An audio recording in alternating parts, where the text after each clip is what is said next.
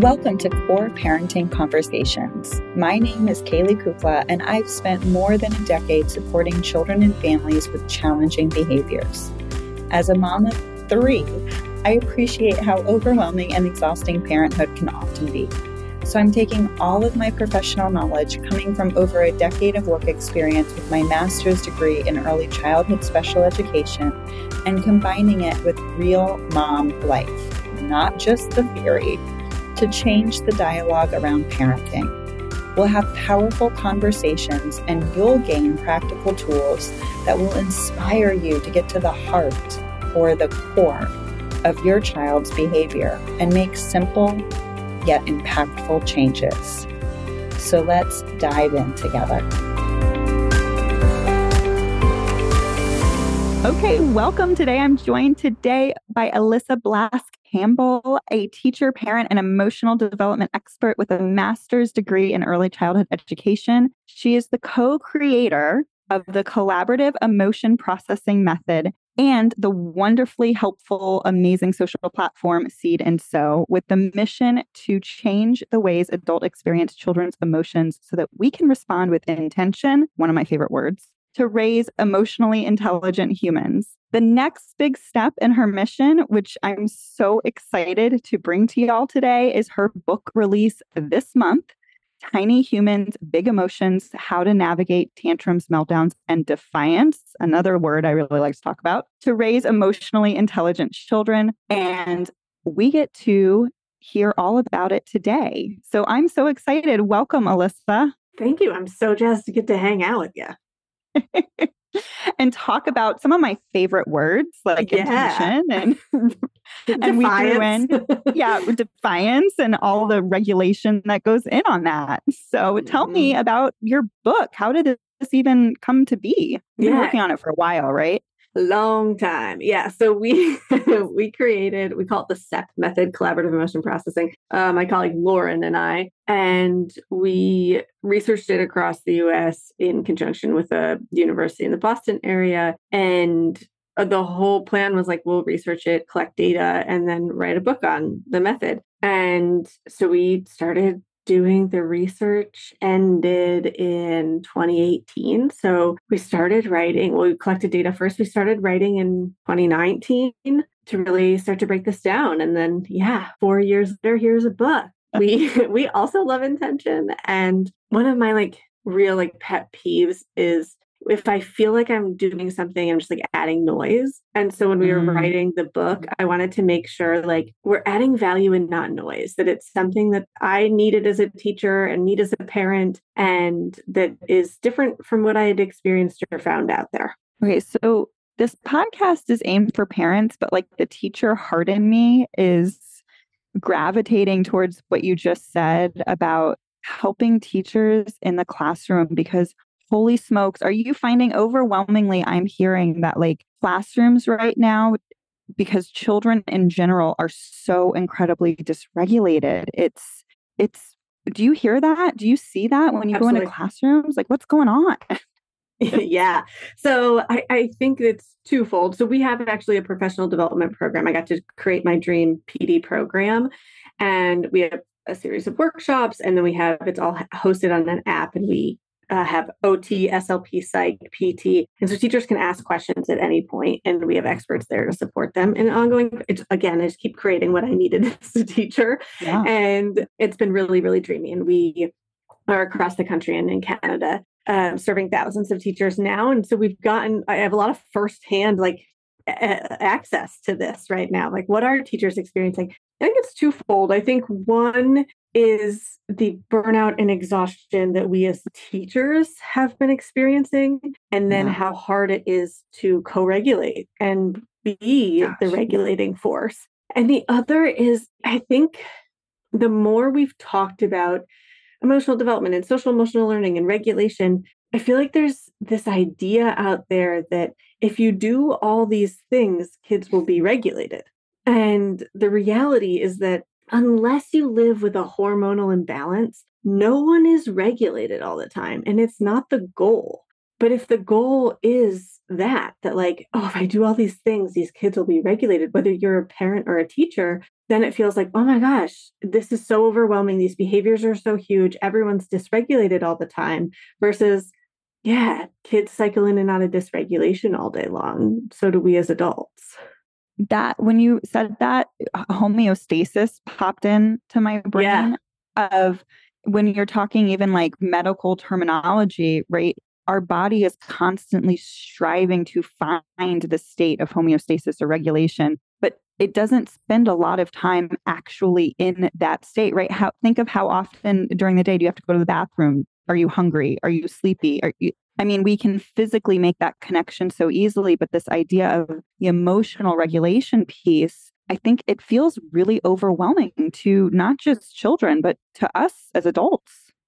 Exactly. Well, I think so many of us as adults didn't grow up in environments where we were mm-hmm. allowed to feel, taught how to be with hard emotions. And so now we're trying to do this with kids and we're like, saying the things, but in practice, inside, we're like, it's supposed to go away, right? Like, I was just chatting with a parent the other day who uh, is in this back to school time and her daughter's having a hard time. And she was like, I just really want her to be happy and have fun at school. And I was like, totally. I bet she is sometimes. And she's not going to feel it all the time. Just like, I'm really happy and I have fun at work sometimes. Yep. Not every moment's enjoyable. And exactly what you were speaking to there of the like, Sometimes I feel hungry or I feel tired or I have to go to the bathroom. In our work, we separate sensory regulation from emotional regulation, looking at the fact that we can't do the emotional regulation part when we're, our sensory systems are dysregulated. And so when you do feel hungry and you're like, okay, I'm like trying to have this conversation or I'm in this meeting at work, or for a kid who's like,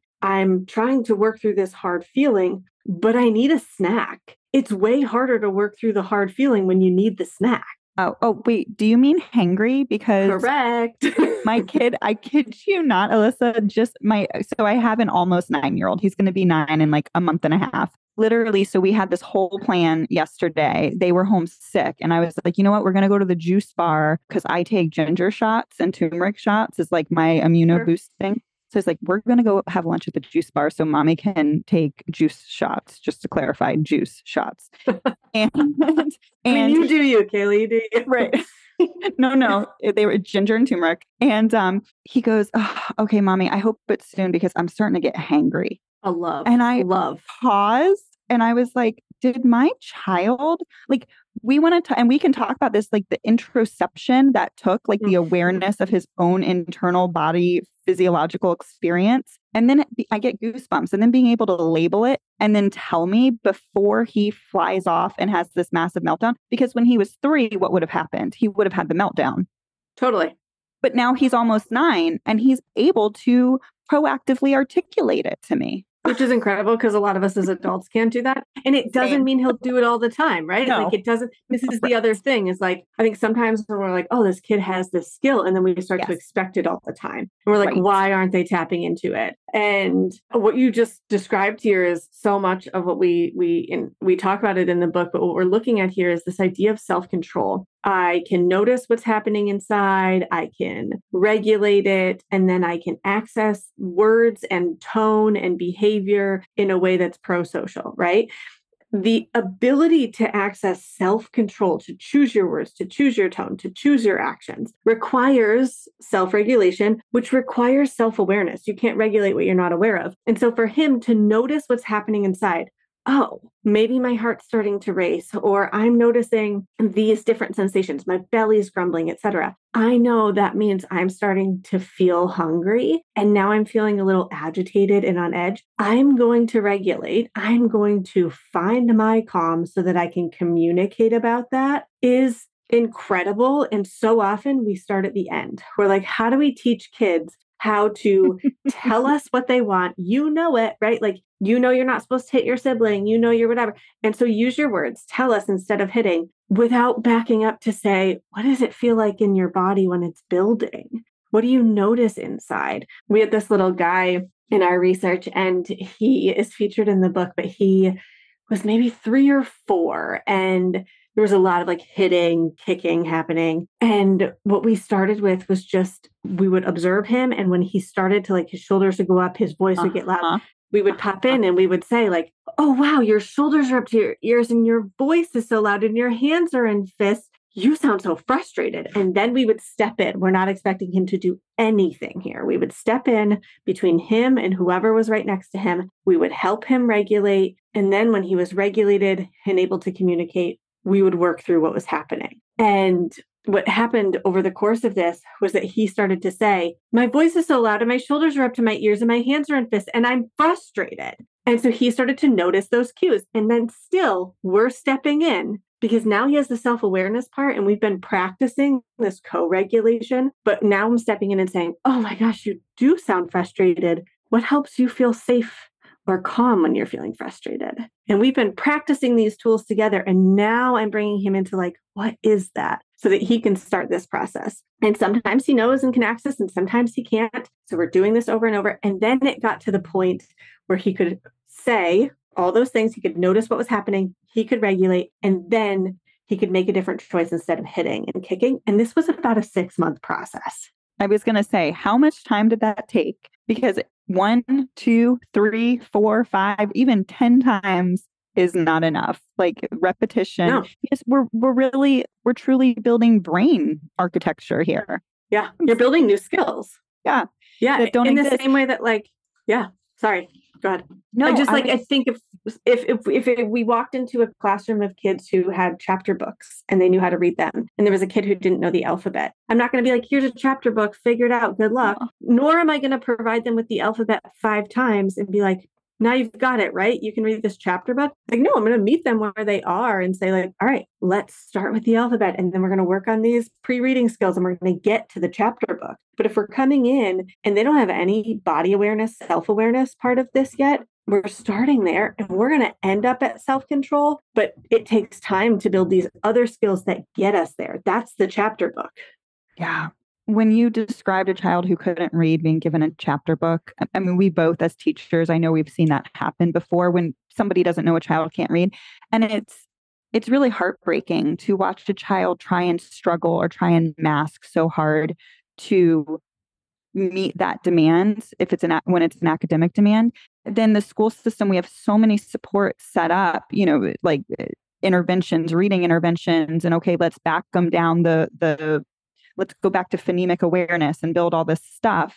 And yet that that same compassion doesn't exist so often for kids with social emotional but this is the part that so you're talking about so much coaching on the adult part and in this sense it was like research and what you and I when we spoke I think last week or 2 weeks ago which was like the impetus for this inter or this conversation when parents and you said it already parents don't have these skills we're most of us, and I'll throw myself in the mix, and I have a lot of resources at my disposal. But like this weekend, my husband went away. I had two sick kids. I had a newborn. I had no help at the night. He was up four, at least four times during the night. I mean, I was under resourced. And guess what? My regulation was crap.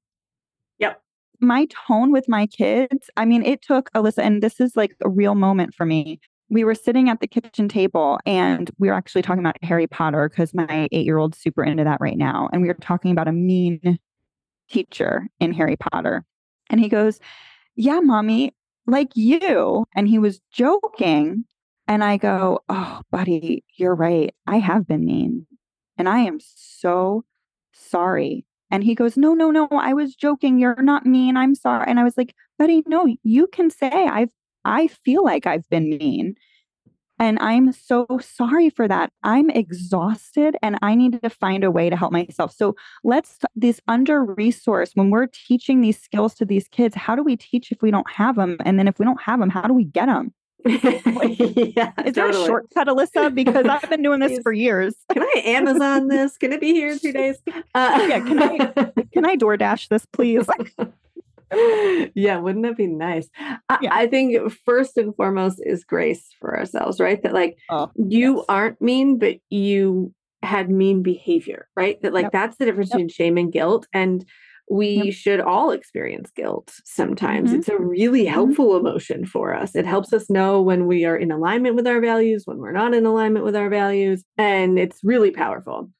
Shame is the like I am, right? So I am a mean mom, or I am a mom who yells, or I mm-hmm. the I am is really detrimental for us. And the problem with the I am from an emotional or growth perspective is that you can't grow out of it then, right? right. There's no evolving right. out of the I am or being able to like treat the I am versus the like, I am a patient human or I am a kind human. And I was being really impatient today because I was under yeah. right? Like then it's not about you. It's about, oh, I live in a culture where I'm under resourced, where we are expecting parents to do all of these things by themselves. That when you're in a single parent household, you're doing it all by yourself, all of the things. All and the when you're in a two parent household and your partner travels or is gone, you're now doing absolutely everything by yourself. And we aren't even supposed to do it just the two of us, right? So, mm-hmm. really looking at like what is at the root here, I think can give ourselves more compassion of like, oh, I'm doing more than I am designed to do. uh, and so it makes sense to be under resourced. I am currently 30 weeks pregnant and running a business and parenting a two and a half year old and launching a book and like doing a lot of things. There's a lot of demand. And the way that this works is that when the demand is greater than the capacity, it equals dysregulation. So when our demands, our task demands, which sometimes could be like, I, I, literally cried the other day because I had to do the dishes. And I just like looked at oh. them and I was just like, I don't have it in me, you know? And I just cried. And because my capacity was lower than my demands, there were too many demands on my plate. And so I think with us for parents, like first starting with this and giving ourselves grace and being able to say, like, it's okay to cycle in and out of dysregulation. And we can look at like, how do we both, are there demands we can lower? Are there areas where we can increase capacity to see decreases in the dysregulation? And then when we enter into the dysregulation, what tools do we have? So for me, looking at the demands, one thing I've recently stopped doing is folding laundry. I'm just putting it in a drawer. Like it just, it's a demand that I'm not taking on. I cannot just like where can I outsource demands, right? And sometimes it's as small as that. Another one, I got a second toothbrush and toothpaste and put it in the downstairs bathroom because it sounds so silly, but the idea of like getting back upstairs to brush my teeth before I take my kid to school was like adding this other thing. And then he's coming upstairs and then he's playing in his room and we're trying to get out the door and whatever. And I'm like, sweet yep. mother of pearl. And now I'm yelling at a yep. two and a half year old because I had to go upstairs and brush my teeth. So looking at like, where can we just lower some demands? And then capacity. So for me, capacity has looked like, all right, what can I do to nourish myself in small ways that right now I don't have a spare 45 minutes to work out. I just don't have it in my calendar if I want to do these other things like grow this human and parent this two and a half year old, and whatever. So, where can I increase capacity? For me, one thing I started doing a couple months ago actually was not taking my phone into the bathroom. I found myself like scrolling or answering work emails or whatever. And so now when I go into the bathroom, I take deep breaths and I'm peeing all the time because I'm 30 weeks pregnant. And so I'm just like,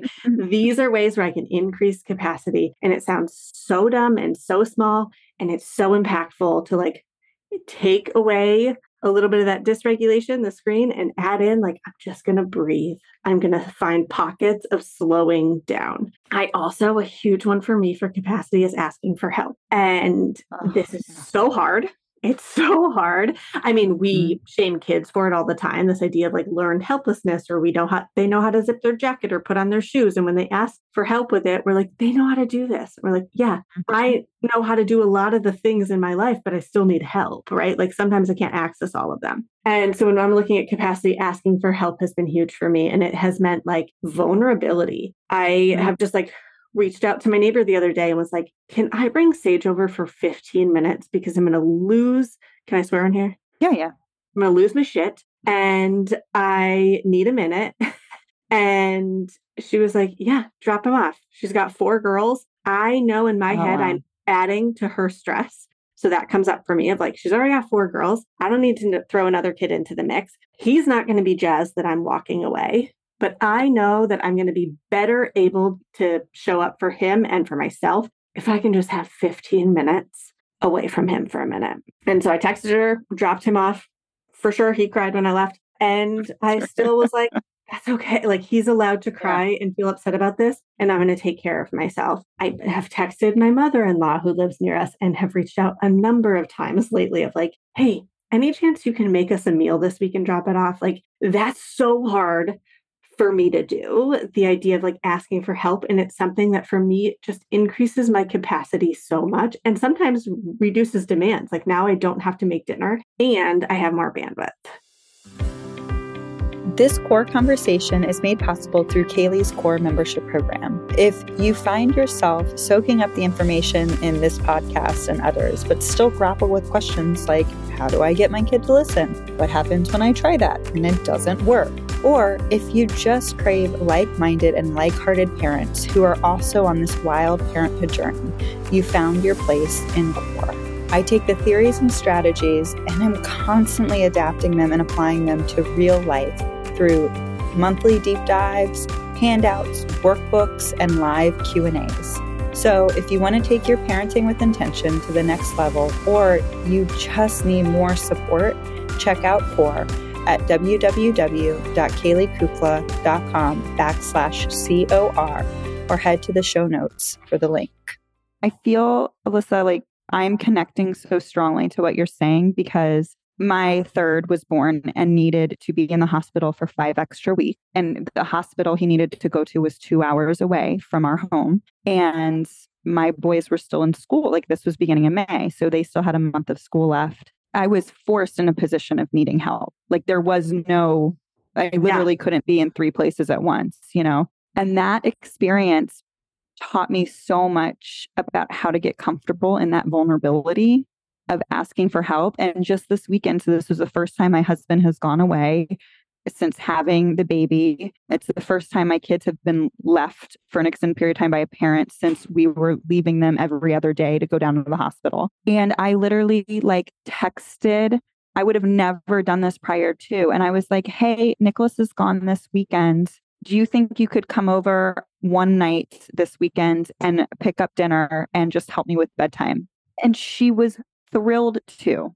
She did yeah. it. She was actually one of my kids' teachers. And then we became friends through that. And she, her kids are grown. And so she loves coming over and holding a baby for an hour. Well, she holds a baby for an hour. I can put my six year old to bed and he wants me more than, you know, so it was just, yes. She read him a story while I nursed. Like it was just one of those. And I listened to, and I'm blanking he's only world famous and I'm blanking on his name. And I listened to the podcast you did with him. Gabor Mate? No, no, other Elf, one. Alfie Kohn? He was talking about how the village refers to supporting the mom and oh. not the child. Oh God, what is his name? He was Gabor's Gabor was one of his students. Right. We uh-huh. both have baby brain. Again. He's Canadian. He's an older white man. I'm like literally Gordon Gordon Neufeld.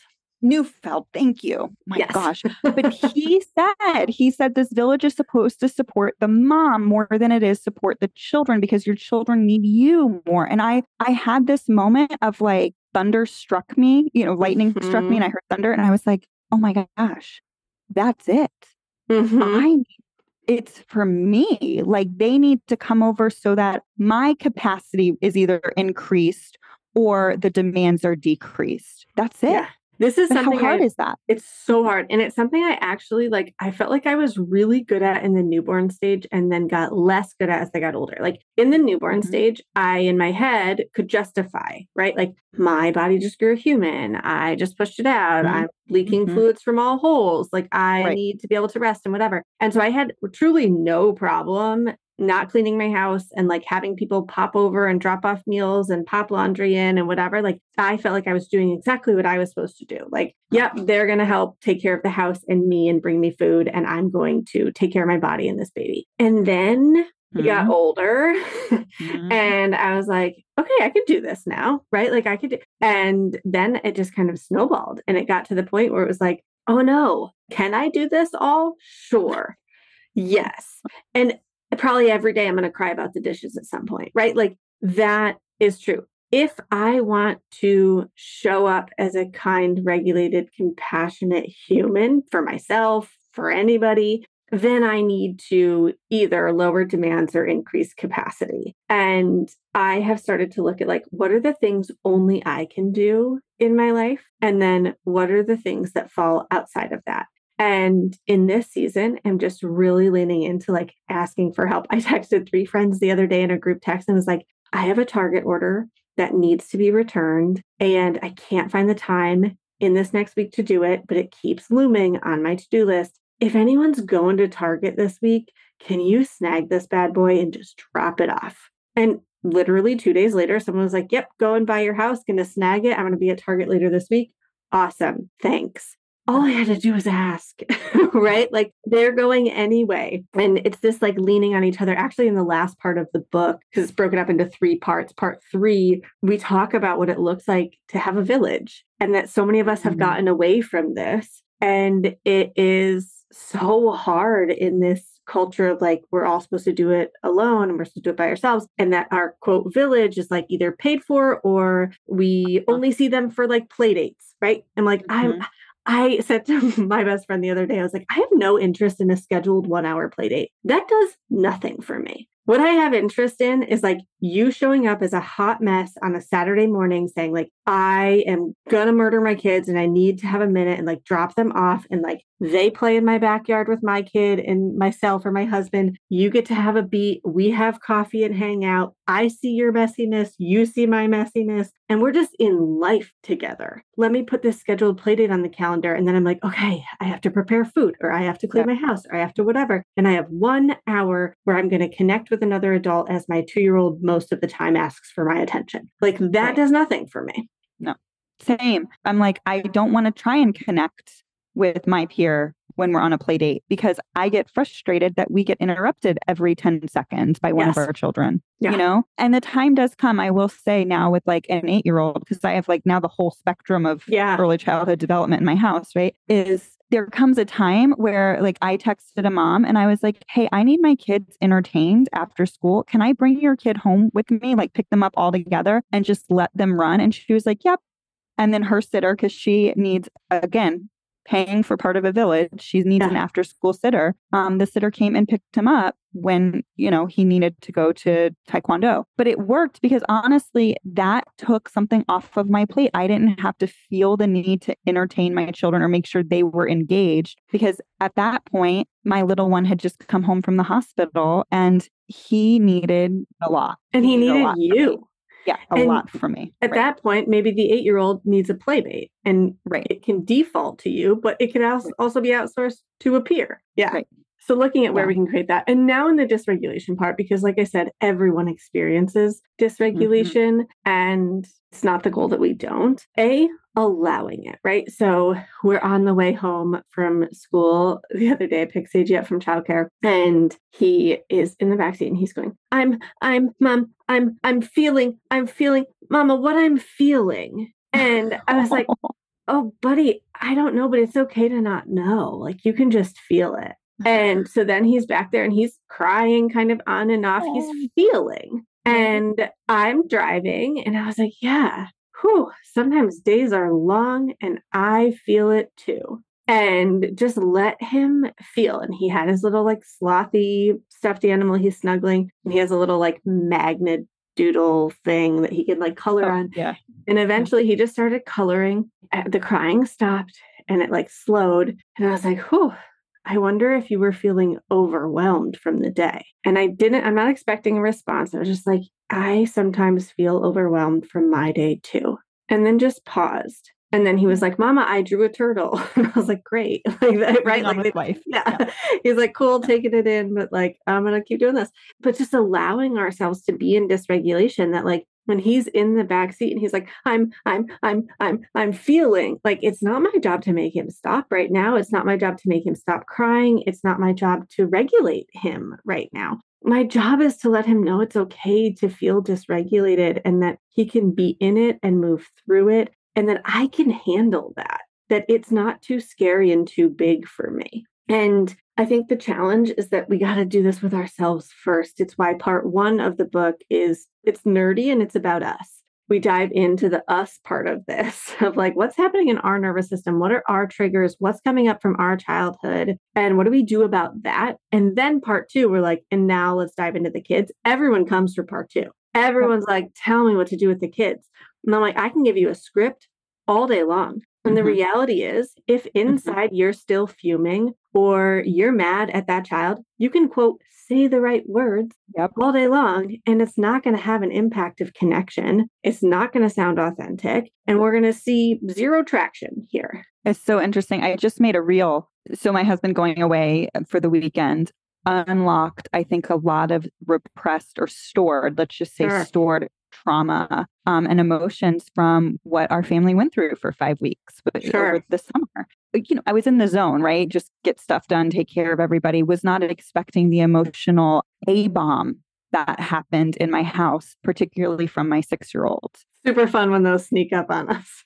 you know, in my head, I'm going, whoa, you know, like, where is this coming from? And he just unloaded everything of like, Daddy's not here to tuck me in and I miss you. And then the next day we were on a walk and he brought up Miami, where the hospital was. Then my brain went, oh, but he just needed to get it out to yeah. process it. And then it was like all of a sudden, when we, he was on the other side, he was able to talk about it a little bit more. But that urge we have, I think, I don't, I have it to fix the emotion mm-hmm. and learning how to just kind of not and trust that they can handle it. Yeah. Like you've got this and I'm right here, like witnessing it yeah. and we can handle it too. That takes a huge amount of, I call it emotional bandwidth. Yeah. With like just awareness and stamina and regulation on our part too. It's a tall order.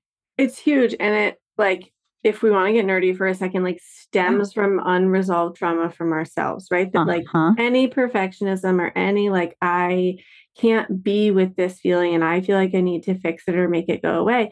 The cool part about trauma, and uh, this is something that Gabor Mate actually breaks down in The Myth of Normal that I really appreciate, is that trauma isn't the event. Trauma isn't the thing that happened. Trauma is what's my body's storing of this? What's my body's experience of this? That mm-hmm. if we're saying, like, oh, I, the trauma was when I was young, personally, I was allowed mm-hmm. to have feelings, but behind a closed door. Come out mm-hmm. when you're ready, yada, yada. And so if I look at that and I'm like, well, I can't go back and change that experience, then I feel helpless. I'm like, well, I just have to live with this trauma. But when we can see the trauma as my body's reaction to that now, of, okay, now when my kid's having a hard feeling, I want to make sure they're never alone, that I never leave them, that they always know that we can work through this together, that they know they're safe to feel. And then I end up in this like, I'm going to over process. I'll never leave them because I'm worried about separation anxiety. I'm going to react in my parenthood. That that when I look at trauma as, oh, that's my body's reaction, then I can heal that that I can work on. I can't change the past. I can't change the way that I was parented. What I can change is how my body remembers this and what it does going forward. And that for me is just like empowering. Like, okay, I can play a role here. And so for me, like that separation anxiety is a big one. And this came up with back to school when he's like new teachers and having a hard time and saying literally every day on the way to school, Mama, I feel nervous. I not want to go to school. I'm going to cry when you leave. I'm going to feel so sad and I'm going to be alone. Those were things he was saying. And I'm like, sweet I'm mother. Be alone. I'm going to be so sad. I'm going to be alone. Sometimes he'd say, I'm going to be so sad and you're not going to come. And I'm like, oh my, I want to quit my job. I want to quit my life. I want to like not have you experience this, right? Because now everything inside of me is that trauma mm-hmm. response. Uh-huh. Now everything inside of me is like, I know what it felt like to be alone when I was having a hard feeling. And I never want him to feel that. And so I end up swinging this pendulum to the other side if I then parent from that place. And so the exhaustion is in the healing. Yes. The exhaustion yes. is in, oh, shoot, this is a me thing coming up, and I have to notice it, and I have to regulate, and I have to remind myself he is safe to build new attachment figures. And that if I, as a kid, had someone pick me up from school and say, wow, let's chat about this morning. Let's debrief what happened. Let me let you know that you are not alone in processing your stuff, that you don't have to be alone in your room when you're having a hard feeling, that I can handle it. if I had somebody who responded that way after I had a hard feeling, it would have been a game changer for me. And now I get to do that for my child, not prevent him from having the hard feeling. As you were talking, I was like, gosh, I feel like you were talking about that pendulum and how quickly it can change. I mean, there's this place where I think we can easily go when we look at maybe our childhood trauma and what we experience and like i never want my child to experience that then we can overcompensate almost I mean, like, I'm going to rescue you every time you feel this way. I'm not going to put you in any position to ever feel anxiety or ever feel, you know, we didn't have a choice. Like, we went through this thing, like, there was no choice. We had to go through it as a family. And when he was having these big emotional outbursts, I was exhausted. I mean, a solo parent, you know, up all night. I did not have it in me. Like you were talking about the capacity and the demand. I did not have the capacity to meet the emotional demand in that moment. Correct. I had to walk away because that was the least offensive thing. I like the least Correct. damaging thing I could do. And the minute I would walk away, and I literally I walked away one time and I like went in the other room and I went, I just screamed yeah. a little bit. Good. And then I felt my body soften and I went back and I just sat on the floor and waited for him to come to me and like held him.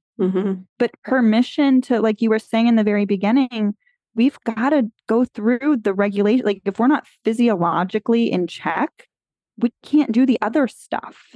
No. But yeah. healing comes from, like you were saying, the awareness, what I'm feeling, what I'm experiencing, and then responding to it differently than what we're program we were programmed to do from early experiences. Yeah. And often responding differently means doing less than we're like trying oh, to do. Yes. You know, which like yes. in the end is this was one cool thing about our research of the CEP method was that both teachers and parents were reporting less exhaustion, burnout, and overwhelm at the end wow. of days because we were taking less on to fix, right? Wow. Like when we stop taking it on to fix, it actually is quite freeing. And when we're decreasing this, demands, we are decreasing demands. Yes. Wow. Yeah. Which can in turn also, in that sense, increase our capacity. And it starts with us with the awareness, though, you know, like when mm-hmm. I am in those moments where I am triggered, when I am flooded with a the reaction and I want to step in and save Sage from having a hard feeling, or I want to fix this thing, or I want to make it go away. When I'm in that space, I have to notice like what is coming up for me. And then how do I regulate? And the regulation part in the moment, two things. One, if we can do those proactive things for capacity throughout the day, it's easier to access in the moment regulation. Mm-hmm. Even small bits of like, am I eating food throughout the day? Am I drinking water? Like, have I gone to the bathroom? Like, how am I taking care of my nervous system? Then in the moment, it's a little easier to access.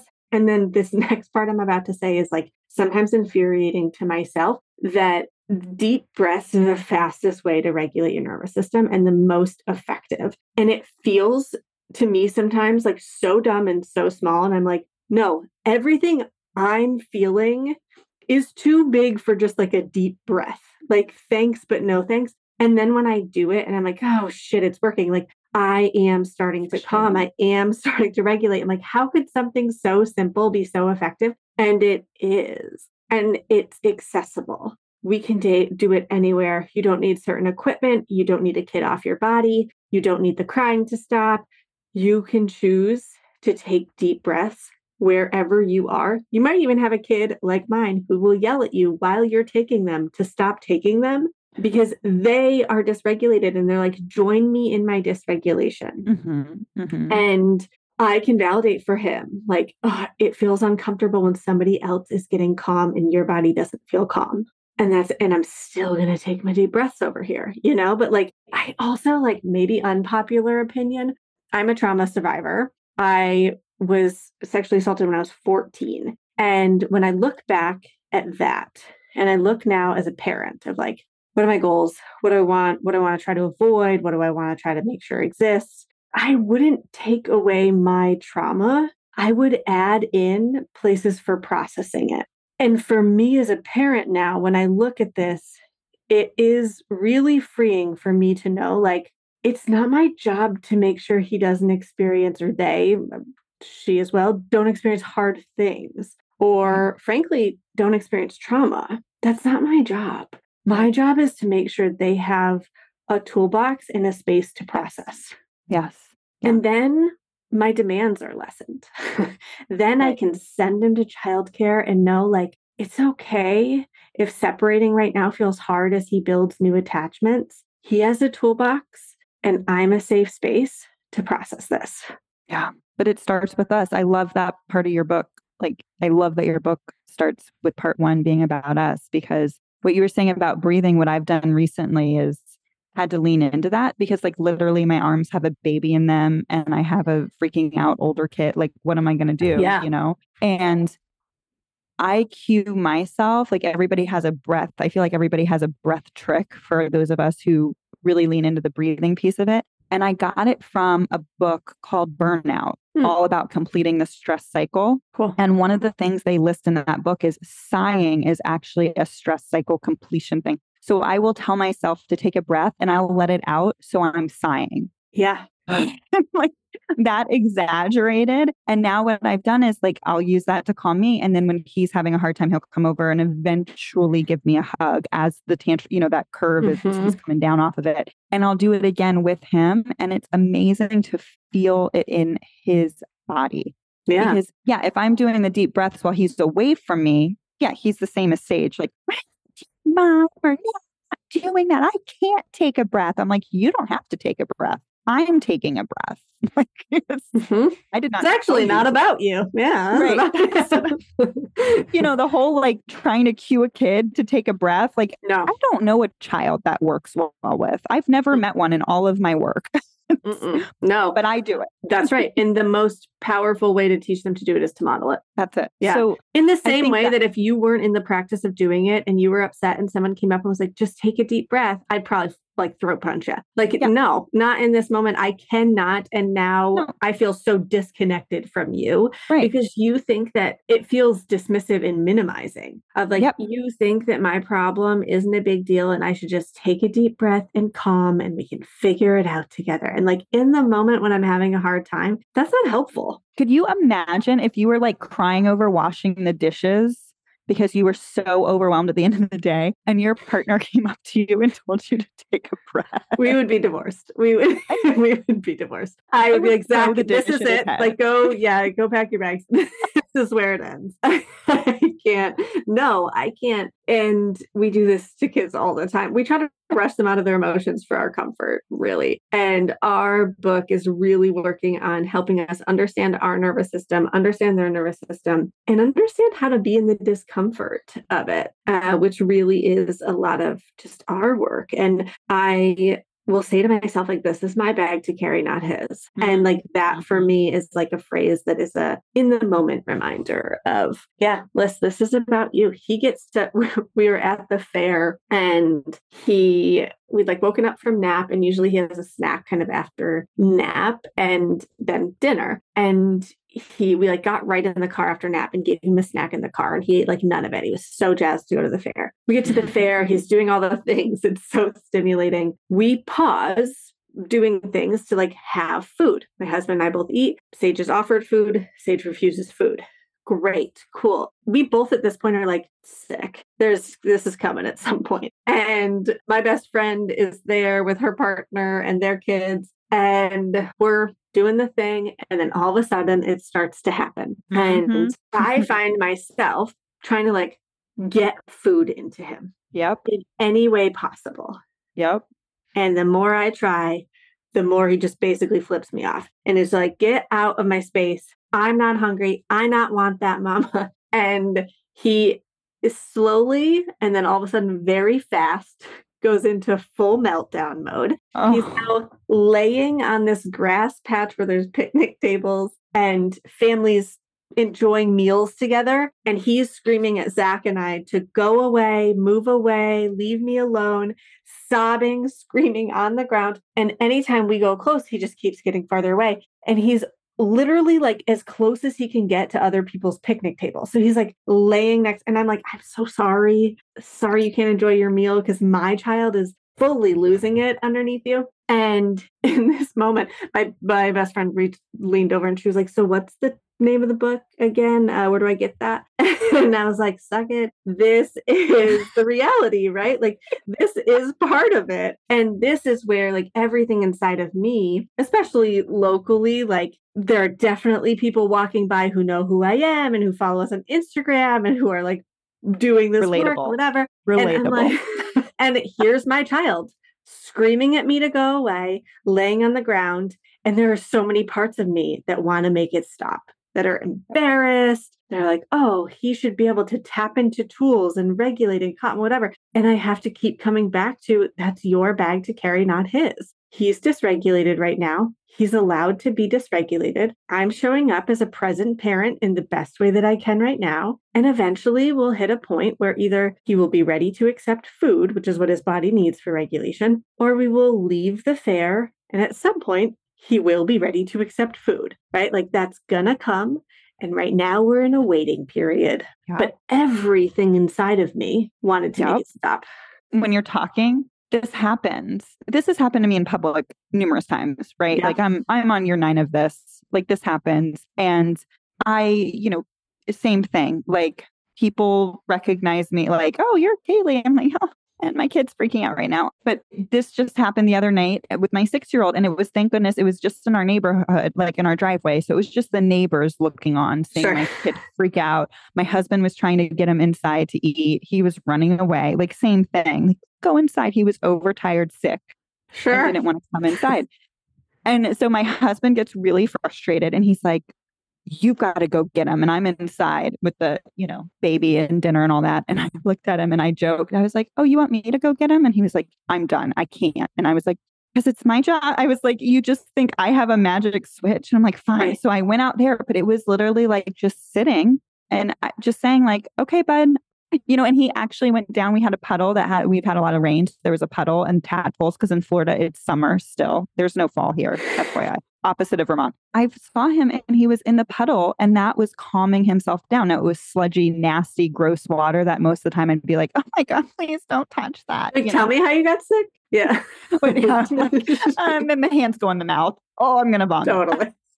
but it calmed him enough to then accept and then it was like okay now we can get inside and it was you know me taking him in and like offering to wash his hair because he was Mhm. too overwhelmed and overtired to like wash his hair but that took a lot and that was my husband and i my husband tapping out and me tapping in and i tap out all the time Yeah. you know so i think that's a really good point to like leave parents is if you have a co-parent if you have another adult around maybe it's not another parent but maybe you do have some help at some point or just knowing that if you're alone it's okay to tap out and just as long as they're safe i got to take a minute and just like let them play in the tadpole water for a Yeah. little bit longer because i can't do this right now and that's okay When I've been solo, I've tapped out to his Binky. I've tapped out to his Lovey. I've tapped out to a screen where I'm just like, Yep, I'm going to yep. pop on Daniel Tiger because I am going to lose Yes. it and I need a minute. And you can go ahead and like, I know that it'll be a temporary numbing situation for him Yep. where I get a break and I can breathe for a second. And then I can come back and respond with intention or more intention. But yeah, tap out to whatever you can. I think screens get such a bad rap. And it's like, if you're using this as a tool so that you can show up as a better parent, a million cheers. I was going to say, I we could do a whole separate podcast episode on this topic because I tell parents all the time, I'm like, you want to talk about like toxic brain energy or whatever? Like, what is more stressful to the brain, screen stimulation or a raging parent? Correct. And if I have to choose between one of those things, I'm going to choose the screen every time yeah. because that means Right. I can get a break and regulate myself.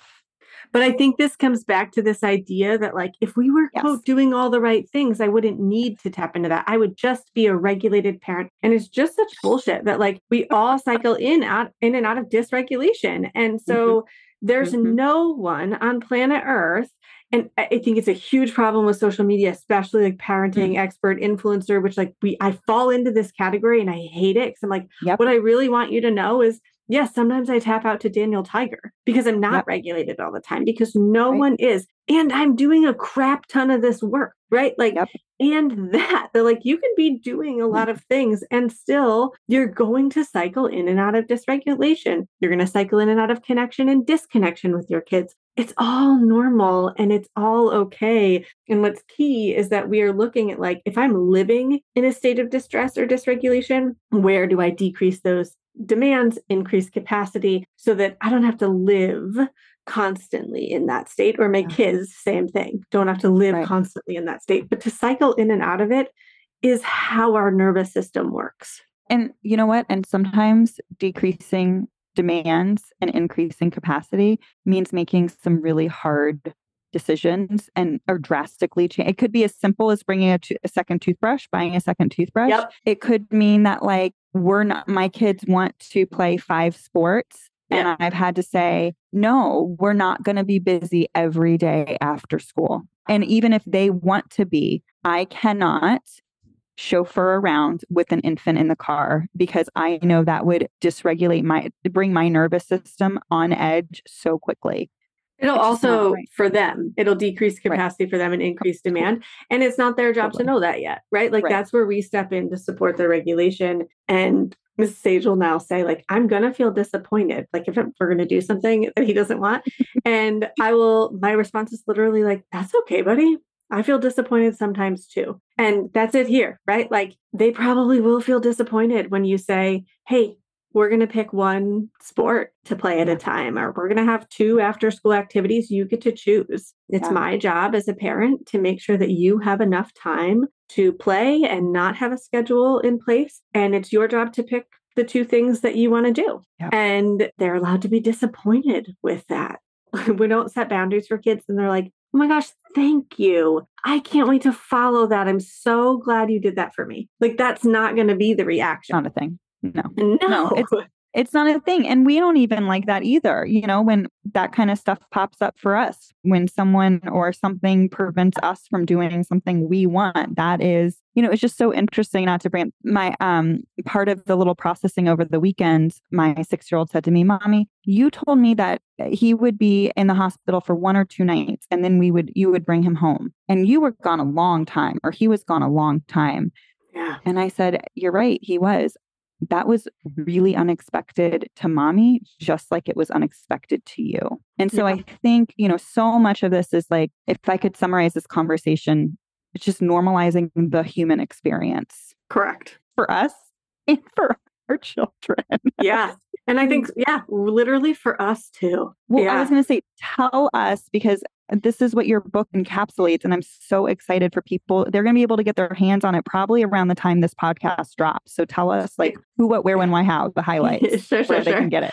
um, the book is called Tiny Humans, Big Emotions, and it's wherever books are sold, also in a number of countries globally. And the audiobook I read. So if you are like me and like to consume books in that fashion, uh, you can snag the audiobook. And it's out October 10th. But if you pre order, then it'll, the audiobook on October 10th will hit Audible and it'll ship to you right away when she drops on the 10th. And you can follow along at seed.and.sew on Instagram, S E W for sew. And I have a podcast, Voices of Your Village, uh, that you'll be hearing from Caley on in a little bit, where we have some episodes all batched out because I'm growing a human. I'm so excited for you and your family and your business. Like, just what an amazing time. So, I greatly appreciate you coming on and having this conversation. I know how precious your time is right now because you are just in a precious season of life. So, thank you very much.